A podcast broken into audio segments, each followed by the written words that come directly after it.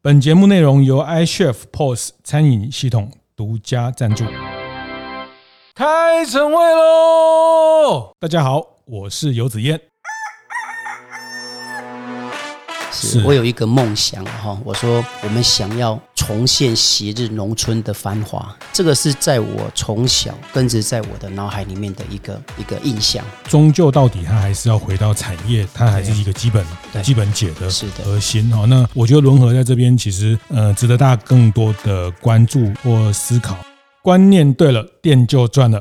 欢迎收听大店长晨会，早上八点和大家准时开 morning meeting。这一季我们呃有持续的跟 TABA 台湾精品品牌协会做内容的合作。那今天邀请到一位非常特别的呃做社会企业的企业家哈，那本身也是一个非常成功的企业的经营者啊。那我我其实前阵子。也有接触到他们提供的一些呃产品，农产品，我我觉得 非常的特别哈，也非常值得让大家多认识啊。一个像我们这样年纪的大叔哈，那回到自己出生的地方，怎么去透过自己在行业上、在产业上的很多的经验来协助做一种类似地方创生的这件事情。那呃，我们今天邀请到的是轮和社会企业的创办人，也是呃轮和社会企业董事长陈梧桐哈。那先请陈董。跟大家打个招呼，子彦你好，各位听众大家早安，大家好。是那天我吃到你们寄来的芦笋 哈，因为你们在嘉义做芦笋的这个这个种植哈。那坦白讲，这个这个一般我们在在市场上也会看到台湾的芦笋，大部分就比较比较细、比较小啊。那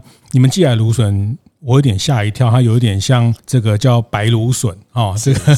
这个台湾的芦笋是一把一把卖哦，那个白芦笋是。一根一根卖，是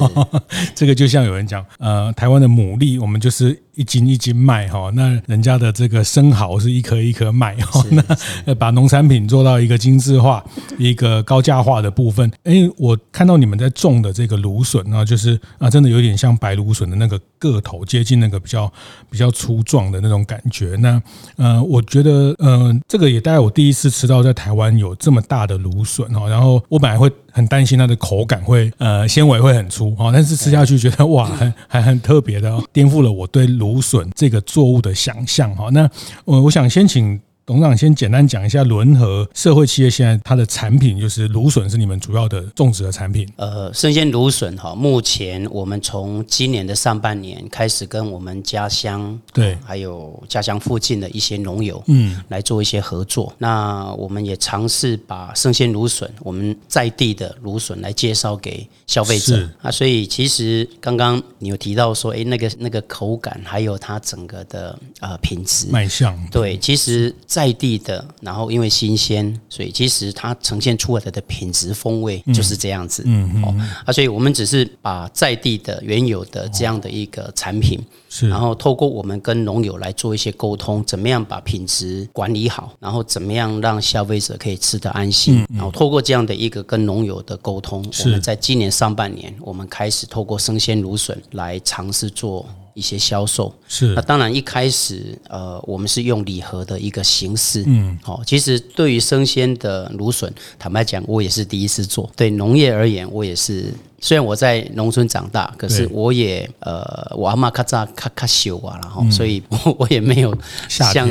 没有像好没有像卡考卡考读册，问题是这个读了不好，他的阿妈修了哈，大孙阿妈修啊，所以呃，我们透过我们跟农友的一些沟通，那我们尝试想要把在地好的芦笋好的品质来推荐给我们的。国内的消费者，嗯、那除了生鲜芦笋，其实我们呃在两年多前在投入呃回到我再次回到我的家乡，嗯，嘉义县溪口乡仑尾庄仑尾这个庄头，其实我思考的一个问题就是，呃，我们的农村其实凋零的很快，嗯，好，如果对照我十一年前呃推动的呃这一个市区营造的工作，我所观察到的湾仑尾庄的。状态跟十一年后的现在这个状态，我们发觉没有人住的空的房子越来越多。嗯，然后征讨你可以看到的就是都是老年年纪大的老人家，而且小孩子越来越少。嗯，所以怎么样让在地的的这个乡亲他们愿意留在农村？嗯。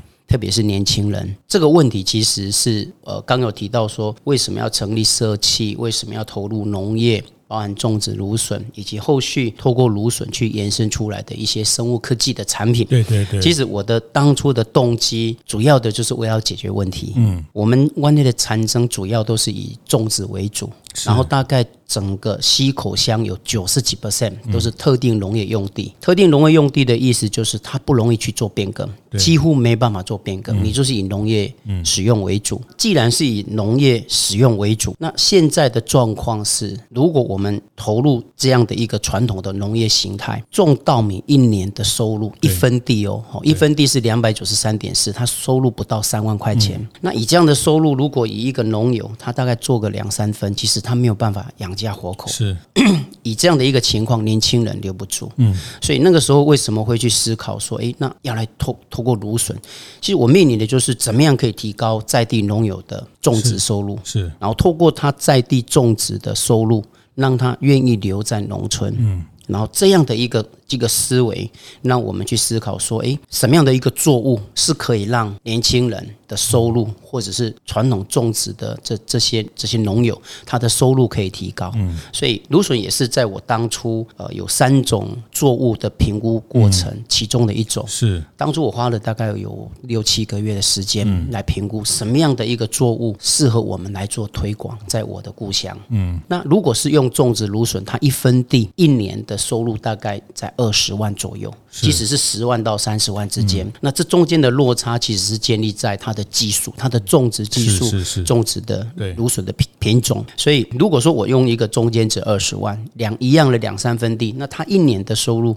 最少就有四十到六十。是，那如果它的技术够好的话，像有一些呃有一些一些不同的县市，那一些他们的种植技术够好的话，它一分地可能可以到三十几万以上。所以以这样的一个一个收入来讲，其实他们年轻人也好，或农友也好，他们很容易在农村透过。种植它是可以生活的非常的安稳，嗯，就它还可以延伸出其他的产品，对，比如说那个礼盒里面，呃，有一部分有一个礼盒，它有做这个叫芦仙冻，芦仙冻，对对对。那从这边延伸而来，就是当初为什么选择芦笋？因为最后我们才知道说，哦，原来芦笋是传统的中药，叫石雕柏。那既然它是传统的中药材石雕柏，那我们透过中药的药典，我们去查阅，也看到了说，哦，原来芦笋作为中药的使用，它有非常多的一些药理的一些功效。是对啊，所以我们就思考说，诶，那应该有一些机会，呃，除了传统的生鲜芦笋的一个一个产品的模式之外，形态之外，嗯嗯、我们也许可以有不同的产品形态来开发，嗯，哦，特别像生物科技方面、生物医学方面，是。对，所以当初选择芦笋的一个动机，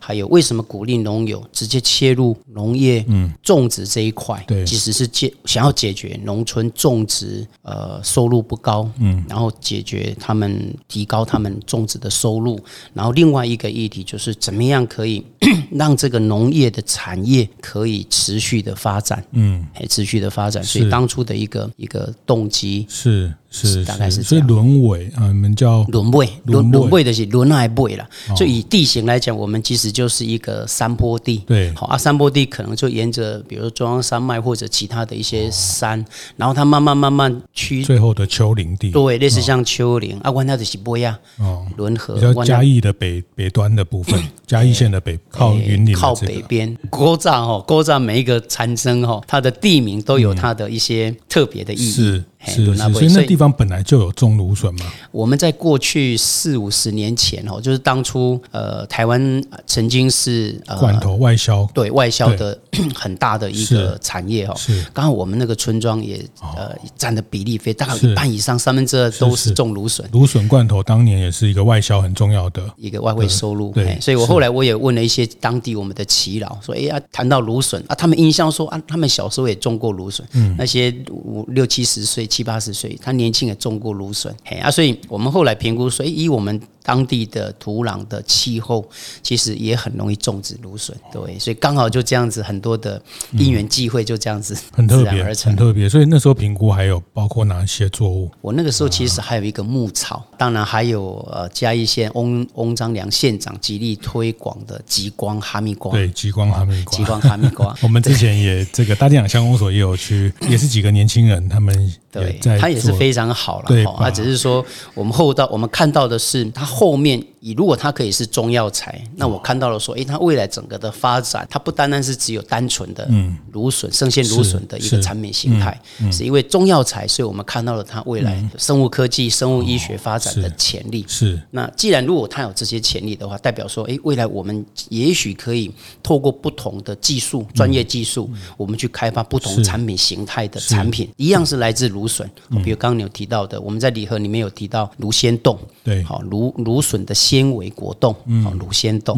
那芦鲜冻其实它很单纯，就取自于芦笋的嗯膳食纤维。是，那这个纤维是非水溶性。那我们透过专利的研发，然后我们开发一个专利的制成，嗯，然后把生鲜芦笋不容易食用的部分，然后来开发作为芦鲜冻的一个原料，是一个来源，嗯，然后透过。我们配方上的一些呃专业配方的一些研究，嗯嗯、那让这样的一个产品来补充我们一般一般蔬果摄取不均匀，也把一些呃比较密集的或是卖相差的，可以有它可以再制的。对，这个是一个部分。嗯、那另外部分，比如说不容易食用的一些部分哦，比如说一些像根茎的部分，嗯，哎呀，这个部分我们等于是说一整根的芦笋从被采收田里面被采收出来，它一整根都没有被浪费。废掉，哦、对，百分之百的运用到百分之百的运用，嗯嗯、嫩的哎，它可以生鲜来食用。那不容易食用的那个，通常我常在笑着讲说，那个不容易食用，因为它的纤维质比较多，嗯、那个可能要牛啊、哦、马啊、羊啊才有办法去消化使用的。嗯、那这个部分，我们就透过我们的研发、我们的研究、专利的制成，是。我们把它开发成为不同的一些产品形态。嗯、那芦仙冻就是其中的一个。产品的形态。是是是，它从一级到二级的加工哦，那它还可以做延伸，而且是往比较生计生化的这个部分。那这个待会后面会讲，其实 呃，陈董会有这样的一些思维，跟他过去的一些行业的背景是有一些关系哈。那我倒这我倒是想想先问，就是说，哎，这听起来这个是个。很好的商机啊，很好的生意啊，就是说，我们如果可以在种植上解决，然后又看到它呃延伸的一些，比如说生计啦这些延伸的价值，所以它是一个好生意，是一个值得去投入，而且对农村好，也是一个很好的农农企业哈。就是说，呃，其实像之前维热山丘也好，或者是呃奇异果，其实农的企业，农农业为主题的企业化的过程，其实也是这几年台湾呃很多很多不管农会等等大家在努力的的的一个方向哈，那但为什么这件事情呃听起来商机还不错啊？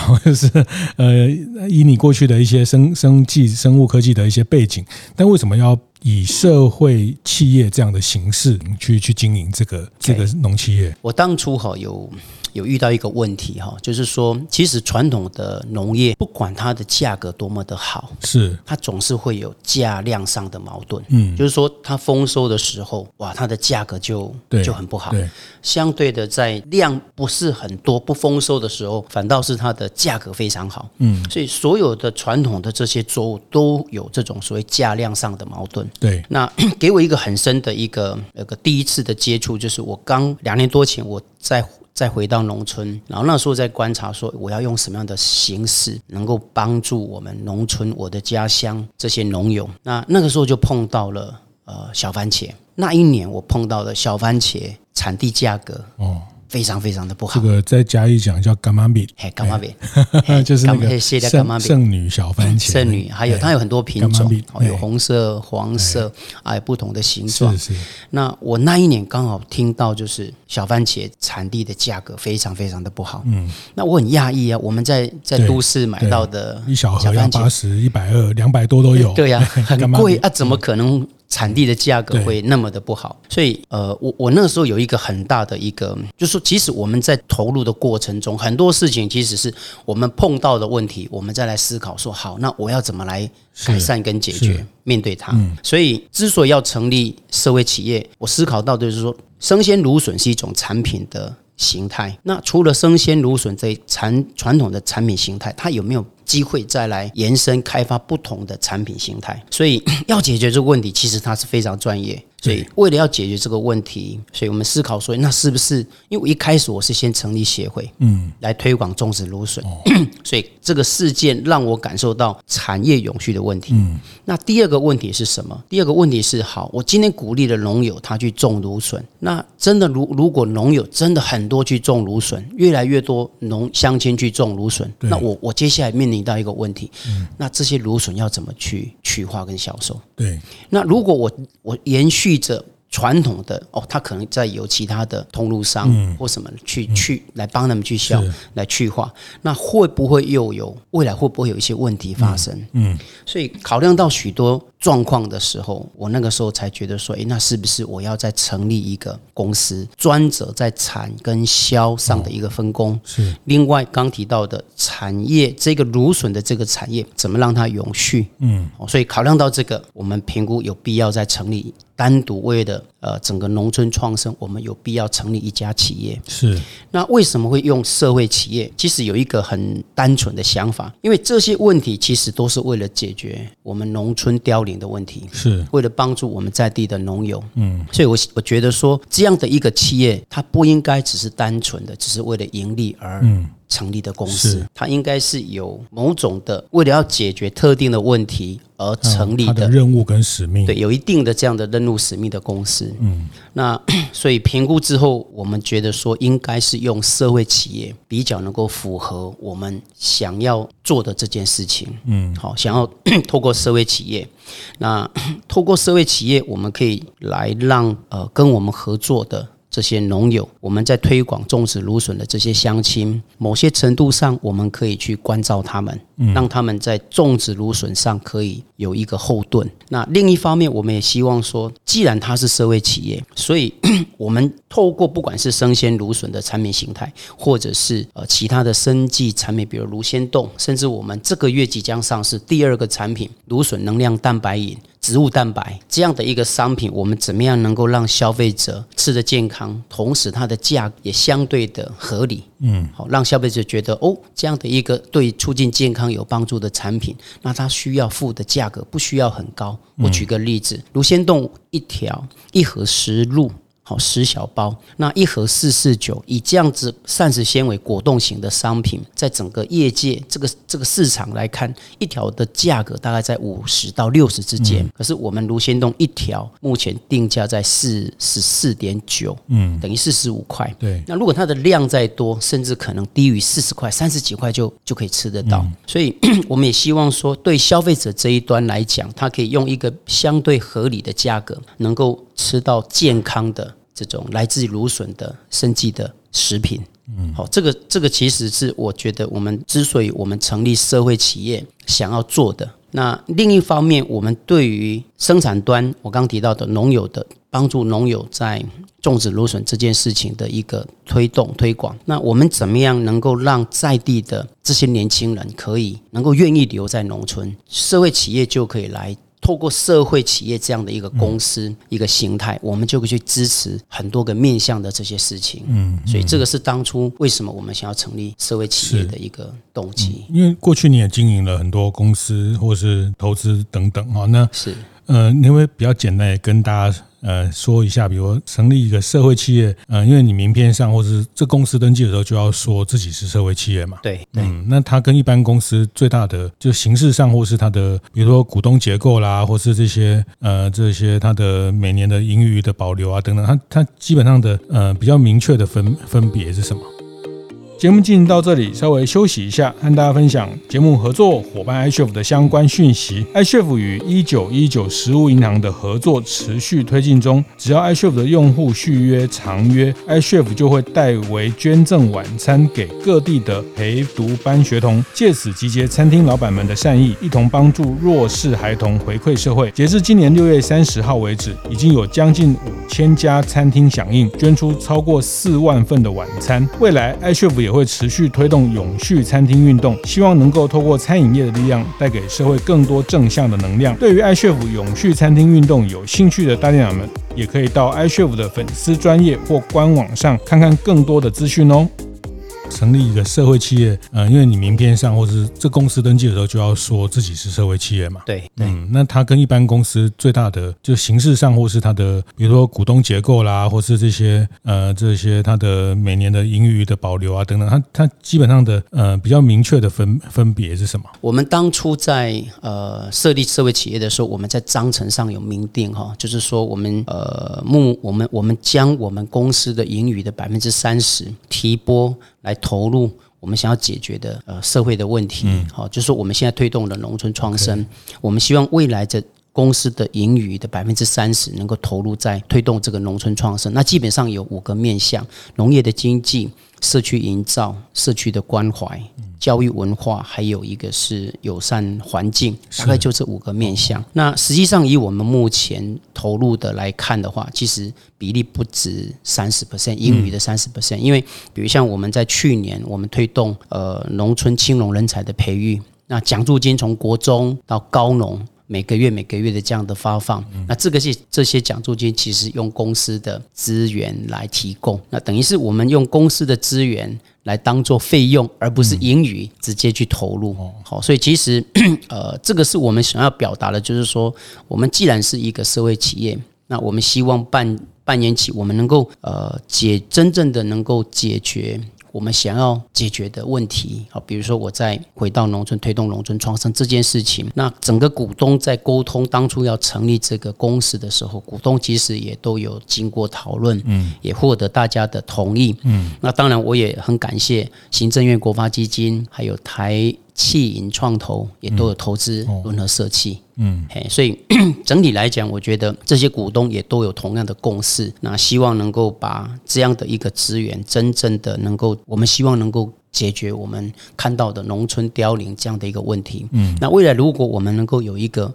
模式出来，那当然能够有有成果是我们所期待的。那未来我们也非常乐于来跟多的朋友来做分享。是，对，特别是这一段哈，当然我会特别请陈总也谈一下他们的产品哦，到完全也没有任何要推销或行销的意思哈，因为我觉得是在我也很好奇你怎么去看待一个所谓农村要再造。或是创生的这个，从你的年纪、你的对商业的理解、对于产业的看待，其实刚刚这样大家听，其实会呃，他会想到这个作物它的可延伸到呃不同的经济价值的这个层面哈。那大部分会很把这个事情想得很清楚的人，那大概就不一定会做成一个社会企业的方式哈。那如果很热于把这个，或是很专注把这个作为一个社会企业的很多的。呃，团队他有时候就相对比较欠缺一些完整，或是包括像呃一些生物技术啦、市场营销等等这个部分。那我觉得在呃陈陈董身上很特别，就是他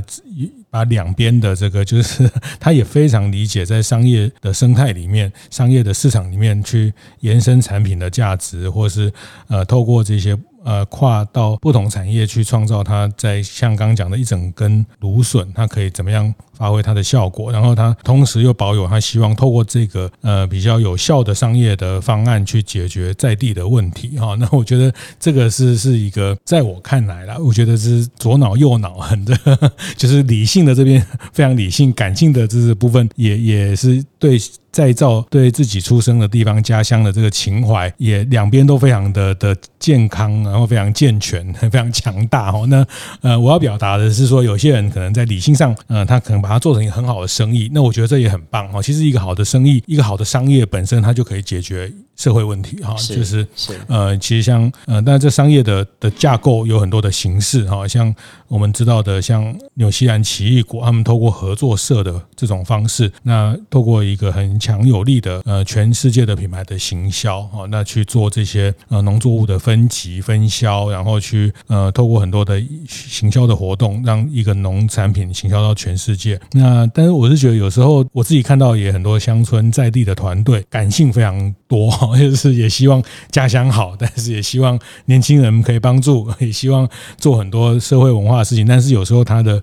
理性或是商业上的能力相对会比较不足的时候，他热情燃烧就很快燃烧完。哦，这可能会是 那我自己看到呃陈董身上是两个特质是都呃非常的强大，所以他把他自己在在呃这个事业上在产业上的一些经验，所以这个跟你过去比如说我知道你前一个呃 business 有投资过呃海马。这个事情，他其实也有一点类似这个想法，这也可以，就他其实呃海马哦，这这我也是接触了陈董才知道，原来海马的的生意，海马这个商业，有人是拿去欧美的人是好像是拿去观赏，那有的人拿药当药药引，是不是？对哦，所以 这个我觉得这个也是会影，这个也跟你后来在看待芦笋那个产业。有一些关联，没错。我其实哈，我我大概是在就我开始吃素十一年前，嗯，接触海马这个、哦、这个这个标的。是。那我一开始接触的时候，哇，我心里面很开心。我说，哇，这个一定可以赚钱。好啊，为什么可以赚钱？因为海马其实就是传统的中药材。是。那大大大概大家比较能够耳熟能详的，会是说，哎，比如说男生在壮阳啦，嗯，或者是女孩子生产完之后，她要促进身体的一些。呃，有毒物质、不好的物质的排是。一个排泄，好啊，透过那种药酒，海马有其中有一个药材就是海马，哦、因为海马的特性是活血化瘀，嗯，嗯，所以当初接触这个标的，我们那个时候的感觉，因为那个时候我的脑子里面就是想要赚钱，嗯，哦，大概十一年前，嗯、也因为这样，所以我。开始接触海马，那因为我是服务业的的，我是从服务业起家，所以对于生产制造我是完全没有概念。是，所以我第一次要去盖海马场、海马养殖场的时候，我跟建筑师说：“诶，一个月有没有办法盖起来？”嗯，好，他在画图，然后包括未来要。呃，整个土木啊，营造啊，我说一个月有没有办法盖起来？那建筑师不理我，好，建筑不理我，后来我弄了快一年了哈。嗯、但是也因为呃有这样的一个接触哈，所以让我再重新看到芦笋这一个。我们所谓芦笋这个产业，我的思维就不同于我传统的服务业的概念，是，是，所以严格来讲，我觉得也是人生有很多的机缘呐。好，那刚好我的机缘就在这十一年来，我发生了很多有趣的事情，除了在我自己的本业之外。家庭之外，呃，在这十一年来，我接触了很多很有趣的一些事情啊，包括芦呃芦现在的芦笋，过去的海马养殖，哦，大概是我觉得就生命充满的色彩。哦、嗯，大概大概，嗯，为为什么会是特别在这个阶段会觉得这个，比如说回乡，或是因为我知道，呃，你好像就是小时候在乡下长大，后来就在高雄。创业、创业、成家，那为什么会在大家到到这个年纪，呃，五六十岁这个年纪，然后思考？就是我意思是说，乡村的问题大家都知道，大家都看到，那那大家都觉得这个是一个呃必然哈，因为人口的问题，因为产业的发展等等。但为什么你觉得，呃，你也做过很多生意，然后你为什么觉得这件事情召唤你，或者说你为什么觉得这个过去这件事情要要在这个？这个事情给你的任务，就是我也很好奇，就是呃家乡的回去做创生哈，那但我其实也接触了很多在做地方创生的朋友，那比较多是大概三十岁上下啊，他们选择了在把自己的专业或者自己的可能。在在地方去去扩大，那我觉得这个时代，因为网络的时代，因为交通的移动，在台湾其实都很方便啊。其实，在一个地方去创造一个可能，其实呃，我觉得这个时代也有这个时代条件。但是我还是很好奇，这个为什么到你这个年纪会觉得家乡地方或是一个一个呃，你刚开始前跟我讲，你们这个溪口是嘉义县十八个县里面人口倒数第三的。一个人口哈很小的乡，再来就是这些比较原原住民部落，而且很小的乡。那什么是驱动你去做这件事情的？我在十一年前哈，就其实那个时候很单纯，就是做做就做生意啊，创业做生意。我在一个。刚好民国一百年的那一年，就一些因缘，然后那个因缘让我想了一些哦，那人生的意义是什么？那一年我刚好四十五岁，然后也刚好那一年我接了一个职训局，那个呃劳委会职训局，那个时候还没有升格劳动部，一个多元就业方案，哦，因为我参与。呃，多元就业方案的咨询委员，还有评审，那刚好就近有机会，我在新港乡的一个一个协会，然后协助辅导完之后，我可以说，诶，那我可以回到我的故乡，我的家乡看一看。因为我的家乡从我阿嬷过世之后，呃，我其实是隔代教，从小国中前我是跟我阿嬷一起在农村长大生出生，然后长大，回到我的我的出生地，然后找找一些一些老朋友，然后言谈之中才发觉到说，哦，原来整个农村跟我离开那一年刚好是我离开三十年，跟我三十年前的家乡是完全不一样的一个。一个样态啊，我就很纳闷，说为什么会会变成这个样子？那时候人就是老年人往生之后，他的房子，因为很多年轻人都离开，包括我自己，我也是离开农村的的的年轻人哈，几几几十年前，为什么会农村会这样子？所以刚好因为担任多元就业。咨询委员，所以我也看到了许许多多社区，因为他们有投入社区营造，然后让他们的社区充满着活力。所以我那个时候在十一年前，我觉得说，诶，那是不是有机会，我们可以来鼓励我们的乡亲来投入社区的一些服务，好，然后透过社区的服务，对在地的。社区给予服务，然后呢，能够对社区未来的发展能够有共识，那这样是不是农村可以变得好一点？嗯，所以十一年前我就先成立了一个协会。那担任协会理事长三年的那个期间，我也看到了，感受到说，哎，纵使我们有一个呃社区营造的一个协会，在让农村整个感觉比较热闹，可是那个时候我发觉农民还是还。年轻人还是持续的离开，所以在那三年当中，我观察到说，哦，社区营造没有办法，单纯的社区营造没有办法改变农村。嗯嗯、那再回顾看，就是我们那个农村其实弄起。务农百分之九十几的土地都是特定农业用地，所以我们就是以农业为主的一个乡啊。所以经过这样的一个观察，然后我担任三年理事长之后，我就交棒给我们在地的乡亲哦。这个协会后来也发展的很好哦，工艺的传承也被。传承下来，那两年多前，因为海马的这个事业，呃，我不想靠杀死海马来多赚一点钱，所以刚好有这样的一个因缘。然后，其实这一段期间就来来回回，没有很刻意在接触我的家乡，但是就来来回回。那刚好就两年多前，因为海洋海马这个我们这个转投资，呃，我不想要再继续做，可是我的本业还是持续在做。嗯，到目前为止，我的本业还是持续在经营。是，所以重新又回回过头来看，说，诶，那为什么我的家乡过去的十一年前已经凋零了？经过的十一年之后，它还是变得更少，老年人越来越多。嗯，好，所以 去做了一些呃这方面的一个。一个了解，然后才看到说，哦，那应该是我们以以农业为主的一个一个城一个乡镇。那要让这个乡镇改变，我就必须要回到解决农业产生的问题。嗯，所以才会想要再度的再来投入呃有关透过农业以农业为核心，尝试说有没有机会可以改变。嗯，我们家乡的未来是，是，所以我是先成立了一个轮和美地创生协会，嗯，然后隔年之后考量到产销的问题、农业永续的问题，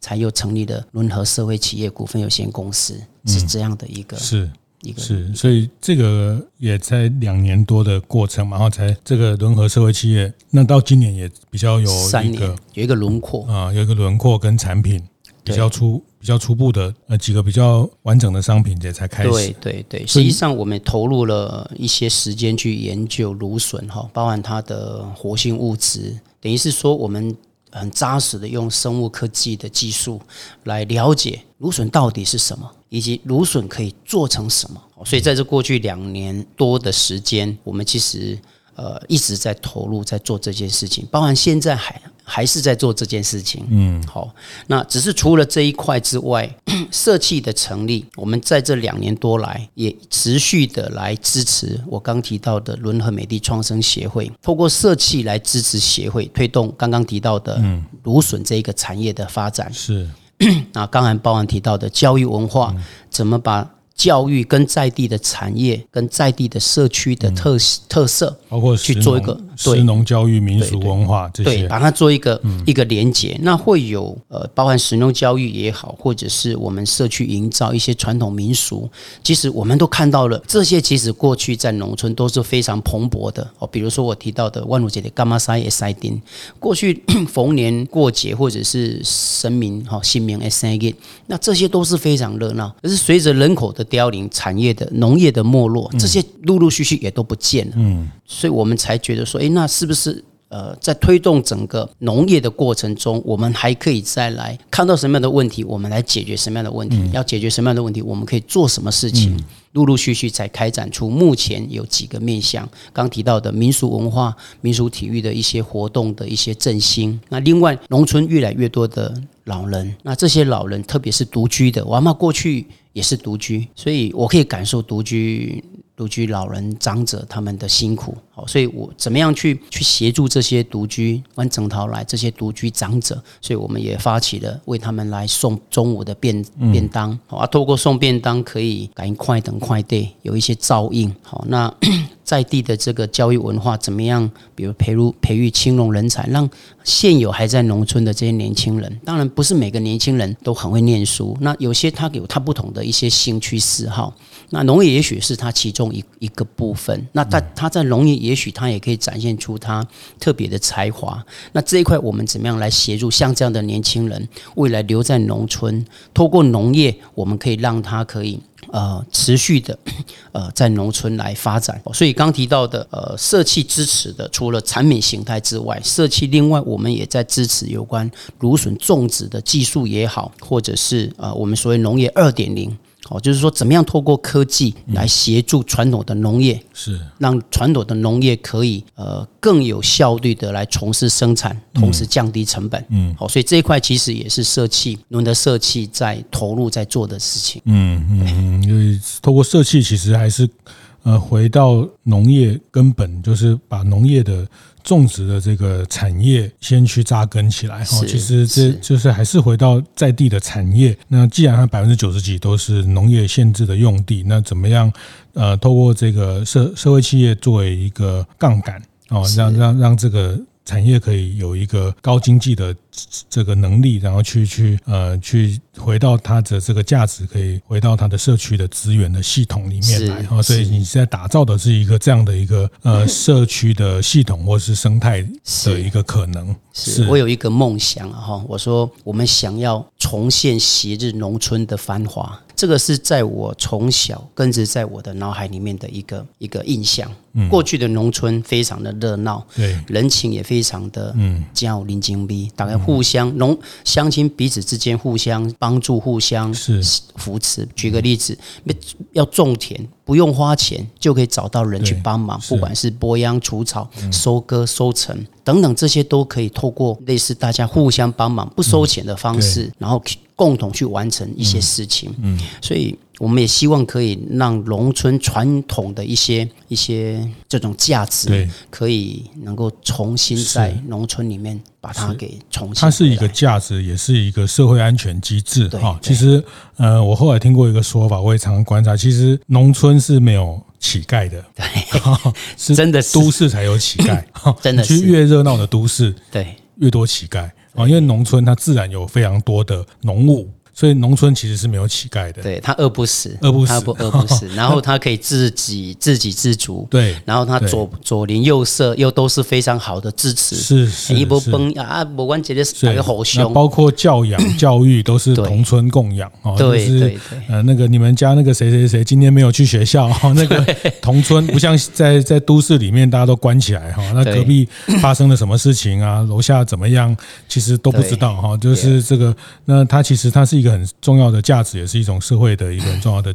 安全的系统啊。那我我觉得非常谢谢今天陈董跟大家分享。我觉得也就我自己知道，我觉得在台湾是一个非常非常特别的地方创生的个案哈，也是一种地方农业创生的的一种模式哈。那大家都在思考不同解决的一种方方向或者是方法。那比如农会有农会的方式跟资源哈。那像我们呃之前在池上啊，在像大店长乡公所，我们在池上其实池上也有它一套，他们透过米这个种。稻米的产业怎么样再结合呃社区的这个美学教育哈，甚至跟整个让它的城镇的品牌哈，那呃不同的地方他们用不同的年轻人返乡去做艺术节去做等等，但是终究到底它还是要回到产业。它还是一个基本基本解的核心哈。那我觉得伦和在这边其实呃值得大家更多的关注或思考哈。那嗯，我也很期待，我也像我们在大店长的社群也有很多